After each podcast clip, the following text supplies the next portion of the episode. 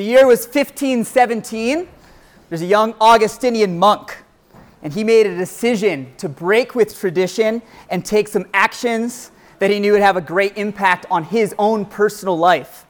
See, he didn't know the impact this decision would have on others in the future, but he knew that what he was doing would negatively impact him. So, if you know me, you're like, ah, oh, another history story from Ben. Makes sense. Yep. But anyway, you see, when this man was even younger, he was caught in a violent thunderstorm. And in desperation, he called out to God and he said, God, say and save me, and I'll commit my life to the service of God. Save me, and I will become a monk. And so the violence of nature and the power of the one who controlled nature was apparent to him at that moment. As we all sometimes like we see the power of storms. I think especially here, you know, in Salt Lake, it's like, you know, you see that like lightning storm come across the valley. Anyway, this man was like, wow, God is powerful. And so after being saved and out of gratitude to God, he said, all right, I'll go and become a monk. And so while in his, uh, his service as a monk, this man pushed himself to the limit in following the rules I mean, he feared so much for his eternal soul that he really tortured himself uh, into uh, doing all of the necessary steps that he felt like he had to do. He spent hours confessing sins. Uh, he just to make sure that he wouldn't miss anything. He had to get all the specific details. Later, he said this of himself. He said, "I was a good monk, and I kept the rules of my order so strictly that I may say that if ever a monk got to heaven by his monkery, it was I." All my brothers in the monastery who knew me will bear me out. If I had kept on any longer, I should have killed myself with vigils, prayers, reading, and other work. See, this man was captivated by the fear of the Lord, but he's looking for relief in the wrong place. And so years go by, and years of fastidious study to the Bible led him to the conclusion that his devotion to outward signs of following God was mistaken. And so instead, he turned to the truth of the gospel and the truth that Christ alone is the one that saves and not just these outward signs. You see, he feared God rather than man. And later, despite what it would do to his prospects, his safety, and his reputation, this man, which some of you, I bet, uh, have realized by now, uh, Martin Luther, he valued the approval of God above man. He really gave us a great example of like following the fear of God rather than fearing others and what others' approval, what others' uh, esteem would do to you. And so Luther's big view of God far overshadowed his view of man. Um, and I, I, mean, like, see, this isn't, this isn't an issue that's like a, like a modern issue. This has been wrong for, for ages. I mean, you go back to the pages of the Bible, and there's story after story as we'll go on in this course uh, of talking about how people feared man and their opinions rather than God. Because we're all in the danger of doing that. We maximize the fear of man by making them the center of our lives, um, which can paralyze us and cause us to elevate others' views to, to almost like a point of an idol. See, even in our like in our like therapeutic age that we live in today, you might have here like uh, other other wordings uh, for the fear of uh, fear of man, things like self-esteem or people pleasing or codependency or maybe something else. Uh, but overall, so Ed Welch in his book "When People Are Big and God Is Small," which is a wicked good book if you ever get a chance. Um, I I brought it, but it's somewhere else in this building. Um, but anyway, it, uh, it defines the fear of man. Ed Welch in here, he says, uh, fear of man is just replacing God with people. You see, whenever, whatever we place on a pedestal, like the opinions, beliefs, uh, values, esteem, or affection of others above the affection of God, we're essentially setting up an idol and sin- sinfully magnifying the fear of man. Well, probably by the nature of this class, you're aware that might be an issue within you. And I think that it's an issue in danger that, I mean, really like is just almost near universal to all of humanity. Um, but here's some, uh, here's some scenarios. So Ed Welch in his book kind of lays out a few scenarios that I thought were, were really helpful for kind of uh, uh, looking at, okay, what is the fear of man and how is that on display in my own life? Um, so, so the first one he writes out is, okay, have you ever struggled with peer pressure? Right? Maybe you've heard that mentioned. I know I have, like, as, as I said, I was a teacher for like five years. Um, that, like, I've heard that in the context of school, peer pressure, right? But maybe there are other ways as an adult that we fear that. You know, maybe like in the way that we set up our resume. Um, I mean, when I was thinking about this, I came up with the idea, you know, the, there's the recent, uh, uh, uh, recent representative in Congress that essentially like lied about his resume to like get elected. You know, that, that is a side of the fear of man. Like, ah, I gotta pretend that I'm this person that has gone and had these, this work here and gone to this school in order to get elected. Well, that's the fear of man. Or maybe like you've, uh, uh, you feared others looking at your, uh, your family. Um, having, you know, have a, uh, an idol of having a perfect family or a perfect house um, or perfect body or the perfect hair. It's not yeah. As Lucas knows, who has a folder of my poor hair pictures. Anyway, um, so uh, maybe another thing you could be seeing the fear of man manifest in your lives is are you overcommitted to things? Right? Do you have trouble saying no to people when asked? I know a lot that I've struggled with that at different points in my life. Or maybe even uh, in terms of your family, right? Do you need something from your spouse? Or do you need your spouse to listen to you or respect you? Now, I, I mean, I'm not married, but um, as a single guy, like in my early 30s, there are definitely times in my life where I've uh, like idolized or, or feared man in the way that people perceive me as, you know, a single guy in my 30s, married and without a spouse, right? I fear the idea also of, of, of, of loneliness with that, or wanting someone to take the place of, of, a, of, of something that really only God can fill. Maybe that's an issue in your life. Or maybe is self esteem something that's critical to you? And we'll, we'll talk about self esteem and how that plays out in the fear of man as we keep going on. Uh, but this is a common theme for especially secular psychologists, um, like I know, especially in the schools, because I've been there. Right? Do you need others to think highly of you in order to fill you up and feel like you're satisfied? Or maybe uh, do you feel like you've been exposed or you might be exposed as an imposter? Right? Being exposed as potential failure is a big uh, exhibition of the fear of man in you. Or maybe you're second guessing decisions based on what other people might think. Are you fearful of making mistakes that make, make you look worse in other people's eyes? I mean, I think this is funny. You know, surveys suggest that most people would rather die than be exposed to public speaking. That's a, one of those episodes of, yeah, like, fear of man, here you are. Yeah, it's kind of crazy. Or maybe you feel just empty and meaningless or experiencing love hunger, needing other people to fill you up. Well, if you do need that, then you're probably controlled by those other people. Maybe you get easily embarrassed. That could be a sign that you overvalue people and their perceived opinions. Right? Or do you ever lie? Like even those little white ones, right? Even like, like little lies of omission to make yourself look better before others, or you know, just do a little, little bump to your resume. That could be a sign of fear man. I mean, like you know, how many people have said, yeah, like, you know, you're, you're meeting someone up like, oh, yeah, I remember you. I met you on church last Sunday. I definitely remember you. But you really don't. Maybe that's a sign of the fear of man that you don't want to be seen as, oh, yeah, like, they forgot my name. I mean, I've done that before. Or maybe like, okay, yeah, I've, I've seen that movie. I've seen that TV show before. Sure, I know that person. I read that book. I remember what Pastor Lucas said in his sermon last week. yep.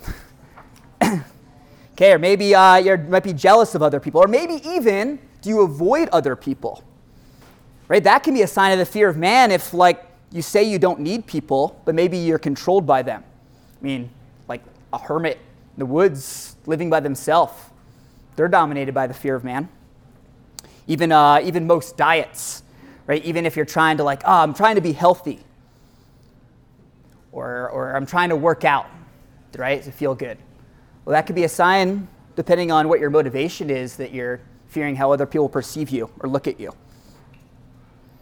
Or maybe even this, and this one is especially convicting to me, right? Have you ever been too timid to share your faith in Christ because if others might think you might be an irrational fool? Right? I know out loud that I should fear God and seek to please Him above other people, but in my actions, I know I struggle with doing this and filling this out on a daily basis.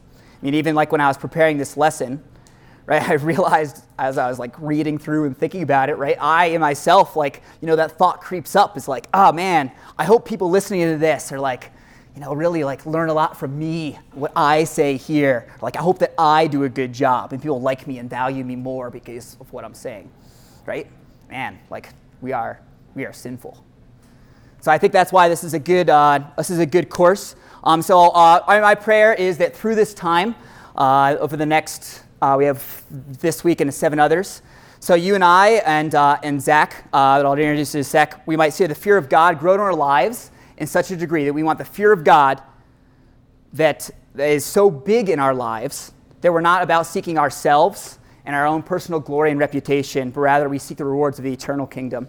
You see, in Matthew 10 28, when Jesus was calling his 12 disciples, he told them, as he's kind of sending them out to go and tell people, he said, Do not fear those who kill the body, but cannot kill the soul. He said, Rather, fear him who can destroy both soul and body in hell. So we hope that through this time, God can grow you into a better understanding of his love. And so, kind of with that, I'll give you kind of a brief outline of what we're doing uh, over the next few weeks. And uh, yeah, so first, I'll introduce you to Zach. Zach's back there. He's uh, one of our deacons at Gospel Grace, um, and we're going to be teaching together. My name is Ben Henderson, um, and I'm a pastoral resident here. Um, and so, uh, I mean, I know that I'm a people pleaser, so this course has been good. Like diving into uh, to a lot of the research has been good for me. And so, kind of, uh, I'm talking today for another 17 minutes about, about the, uh, the fear of man. And then, uh, and then next week, Zach's going to talk about how, uh, how the fear of, more focusing on the fear of God. And then as we keep going, we're going to kind of look at how that, how that plays out in different spheres of our life. Uh, so these include things like evangelism, sex, work, friendships, and church. And so uh, let's kind of look more about why we fear man, um, and then look kind of how that's what that says about, about our hearts. Um, okay, so what do we really fear when we're fearing people rather than God? So, uh, Ed Welch, again in his book, When People Are Big and God is Small, he breaks it down into three different categories, which we will kind of continue to look at as we, as we keep going. Uh, and so, first thing is that we fear exposure. So, you fear exposure, we fear rejection, and we fear harm. So, exposure, rejection, and harm. Those are the things. And so we'll take a brief look at each of those in turn. So, first, exposure. So, exposure is the fear that we have that someone will see us how we truly are. You know, we can fear the humiliation that may come when people look at us and see that, well, we're not exactly the people that we uh, perceive ourselves to be. We're not the people that we want ourselves to be. You know, like uh, as I was looking, as I kind of mentioned earlier, there's over over 75% of people according to a survey, have this fear of public speaking. 75%. So, yeah, yeah, makes sense, right? Those speaking, if you're speaking in front of a large group, there's that additional fear of like, hey, like if I'm up here and I screw it up, well, not just like one person can see, but everyone can see. And so there's you're exposed to potential humiliation. I mean, the fear of kind of shame and exposure, you can kind of even go back to back to the garden, right? Right at the beginning, the original sin of humanity right? After when Adam and Eve disobeyed God and ate from their tree, what, what was the first thing that they did? Right? What did they do? They did what? Right? They hid. They covered themselves up. Right? They had, they had, they had seen like each other and they had seen the sin that was on display in themselves. And what they saw was, was shameful now. You see, when they were, when they were, when they, before they had sinned, they could look upon the nakedness and exposure of the other and themselves. And since they hadn't sinned yet, it was fine. But when they had sinned, their dirtiness was apparent to both themselves and, and to their, their counterpart. And so they, yeah, they covered up. They felt in compulsion to do that because they feared the look of the other person. They fear that exposure, right? Thoughts of like, okay, like what, what will they think of me or what will God think of me? And when you have that, like when you, other people see what you, what you, who, who you truly are, that's, that's a fear right? And so this kind of is connected to the idea of uh, a, a, more modern concept called self-esteem, uh, considered by some to be like a, a, core problem, a core issue of childhood. There's a thought out there in, uh, in the secular world that in order to be, uh, to be whole, we need to be kind of filled up by others and maybe complimented or affirmed in who we are in order to, uh, in order to have any meaning of life. And so if I don't get affirmed in what I'm doing or who I am by other people, then that's what leads to mental instability, and that's what leads to all sorts of different issues. And this is, the, this is a false narrative. It starts with a sincere problem, which is a low view of self, but it mistakenly replaces that, that low view of self with, with an equally false thing. Like the, the idea that comes out in a lot of uh, secular psychology is that if someone tells you that you aren't important, you need to kind of replace that with someone else who will tell you you are important. So like if this person thinks I think I suck, well, I'll go and get someone who can affirm me and can tell me that I'm good. at things. Or, or like from a teacher's perspective that I, that I have is that like, you know, the idea is you want to constantly like affirm their, the kids and say, oh yes, like, yeah, maybe, maybe Susie doesn't say you're cool, but like, I think you're a great person, right? But that doesn't really solve, solve the problem because like, I mean, when we look at ourselves, we realize that, you know, I'm not, I'm not really that great. And so if I'm just like balancing on the opinions of others, I'll just go to someone that will lie to me and tell me that I'm better than I actually am. You see, um, that fails to base your value on anything other than what still is other people's opinions of you. And so when inevitably it's discovered that you're not good, and that's, that's what the Bible says, that we're not naturally good, then what's left? Right? If our opinion of ourselves is just based on how others perceive us, then we're just kind of like floating along on the oceans of life, just completely subject to the whims and waves of public opinion that are out there. You see, the Bible says that if we don't base our value and esteem on how God sees us, then we are going to just float. I mean, could, like Pastor Lucas talked about it earlier today in his, in his sermon. He, he said that uh, the approval of the Father as it came to, uh, as it came to Jesus during his baptism, like that's what gives us our value. And he, he said that if you're in Christ, the Father is just as pleased with you as he is Jesus. See, the Father's approval rests upon us in Christ. And if that, if that's how we're filled up, then that's how we can feel satisfied because we have the approval of the Father and not just other people that just kind of goes.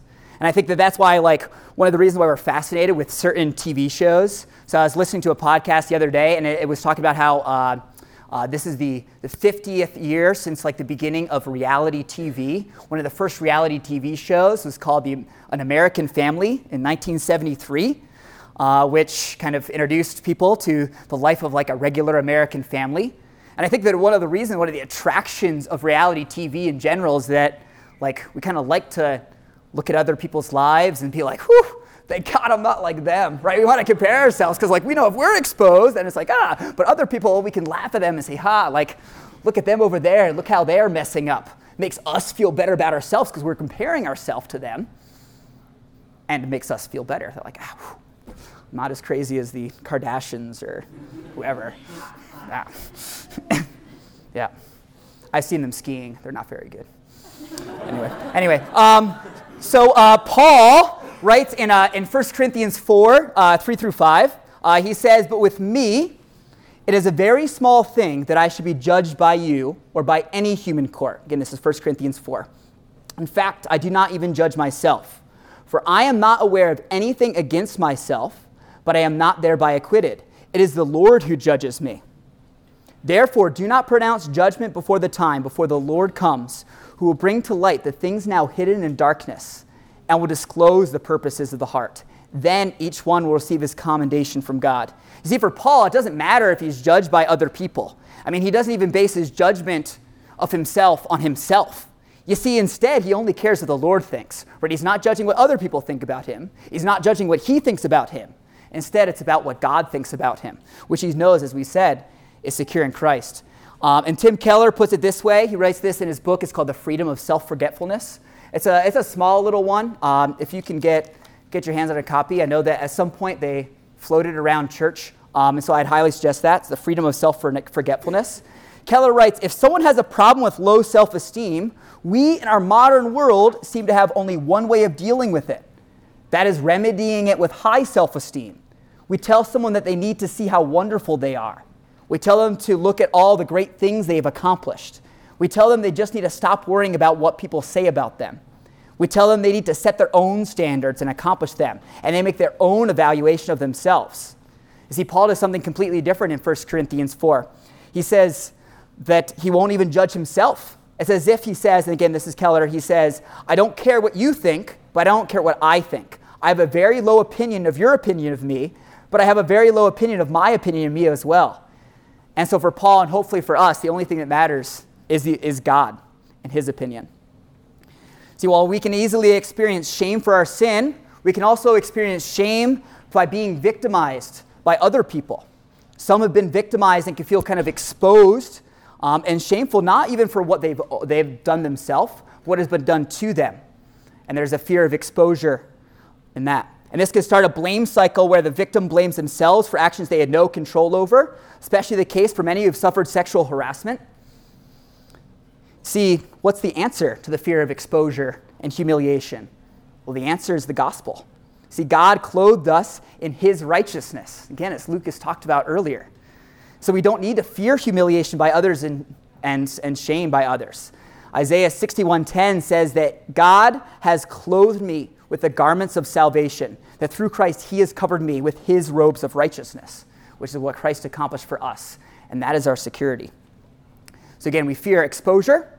We also fear rejection, and so we fear uh, we fear uh, yeah rejection from others. We idolize people and their opinions by putting them on a level that they shouldn't. We fear that even if we, if we act biblically, maybe we'll miss out on some of the fun things in life. You know, we won't be invited to the right parties, the right things. Um, we fear that people might ignore us and we'll be left lonely without friends. Maybe we fear that people won't like us or won't be pleased by us. Um, and then it's especially true if like, you have someone that you hold in very, very high regard. Um, someone that is, yeah, someone that's considered, let me be your boss, right? You want to be you want to be pleasing to the boss. You want to be pleasing to you know the cool crowd, the people around you that you elevate to that high position that only should be held by God. Well, if that's the case in rejection, that means that people control us. If we act a way that can only get us plaudits and, and affirmation uh, from, from other people, then that means that they're the people that, that do control us, since their opinions matter the most. If ever we feel like we need something from, uh, from others, then that something that we need becomes the controlling factor in our lives, and that something becomes an idol for us. See, that was the fear of the, of the Pharisees. Jesus confronted them in, uh, in John 12. Uh, you see, they valued kind of their, their exalted position in Jewish society above, their, uh, above kind of what they had seen and what Jesus had done. You see, they saw what Jesus was doing, they saw the miracles that he had done. They, they, it says in John 12 43 that that they wanted to, uh, they feared, like, okay, like if I go and listen to Jesus and I go that way, well, then the people are going to reject me and move me out of the, out of the synagogue, and I'll kind of be ostracized there. And uh, it says in, yeah, in John 12 43 that they love the glory that comes from man more than the glory that comes from God. See, when we fear earthly rejection, we're making those opinions of man into an idol and elevating our own pride. Um, and eventually that leads to the same thing that Israel experienced when they idolized things other than the Lord. So again, we fear exposure, we fear rejection, and we also feel harm. You know, physical harm, also uh, words as well, uh, can be can be dangerous and can can can can bite. Um, Proverbs 12, 18 says, "Rash words are like sword thrusts," and we fear kind of how people will respond to us, even verbally.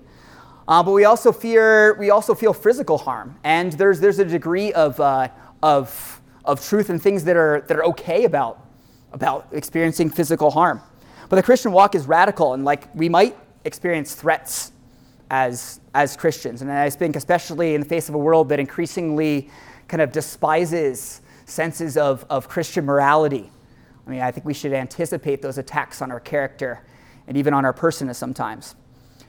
So, can anyone think of a, what would be an example or of a character, someone in the Bible that, uh, uh, that, that, suffered uh, fear of harm from others? And some very justified. Any ideas? Who would be someone? And, there, and there, there's lots, so. Stephen, great, yes. Yes, he faced that harm well. Great, awesome. Yeah. Other ideas? Sorry? Pharisees. Pharisees, yeah, great, yeah, right? Pharisees did, and they chose in general the wrong way, right? They feared man. Peter, right? That's an awesome one. We're gonna dive deep into that. I mean, Peter's I think a great example because he like fears he fears man's opinions, but there are some moments where he's like, yes, like I'm all about God. Like it doesn't matter, right? Like Christ your Lord. But then there's others where there's like little servant girl. Ah, I don't want to be associated with Jesus, right? That's perfect. Yes, Daniel. Um, John the Baptist. John the Baptist, how he feared man. I'm not sure of that one. Yeah. yes. Yes, right? Like, and multiple times, right? Abraham, like, pretends his wife is his sister, and then, like, you know, that doesn't work great, but then he does it again, right? He feared, he feared other people and harm for his, for his wife and for himself. rather than, rather than others. Yeah, cool. And I was also thinking of uh, uh, uh, like David is another one, right? And rightfully so, right? His, uh, uh, he feared when Saul was chasing him. Uh, I mean, he feared rightfully when his son Absalom was, had, a, had a coup against him. Um, and I think like David's response is a good, good for us to look at. Um, in, in Psalm, Psalm 56, David had been seized by his enemies, the Philistines. And when he says this in Psalm 56, David cries out, he says, When I am afraid, I put my trust in you. In God, whose word I praise, in God I trust, I shall not be afraid. And what can flesh do to me? And so, um, yeah, I, I, think like uh, as, uh, as Welch puts it, usually the fear of man is a sinful exaggeration of a normal human experience that it's right for, it's right for David to be afraid in those moments.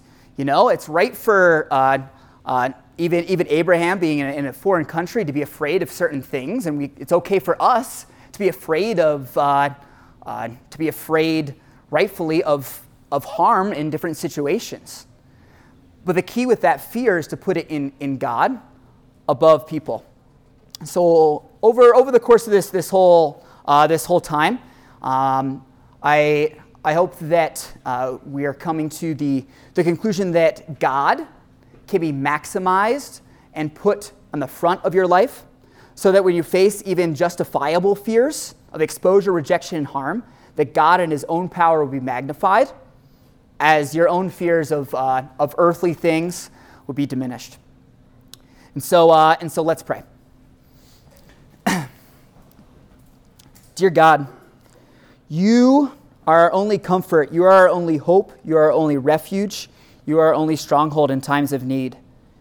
God, you, uh, you are with us when others are against us for evil, and when others and their thoughts and opinions of, of, of uh, yeah, others' thoughts and opinions of, of ourselves, God, when they take the floor, God, I pray that we would learn to cling to you, God. So let's take refuge in your wings, God as we learn to fear you more than we fear other people. In Jesus' name, amen.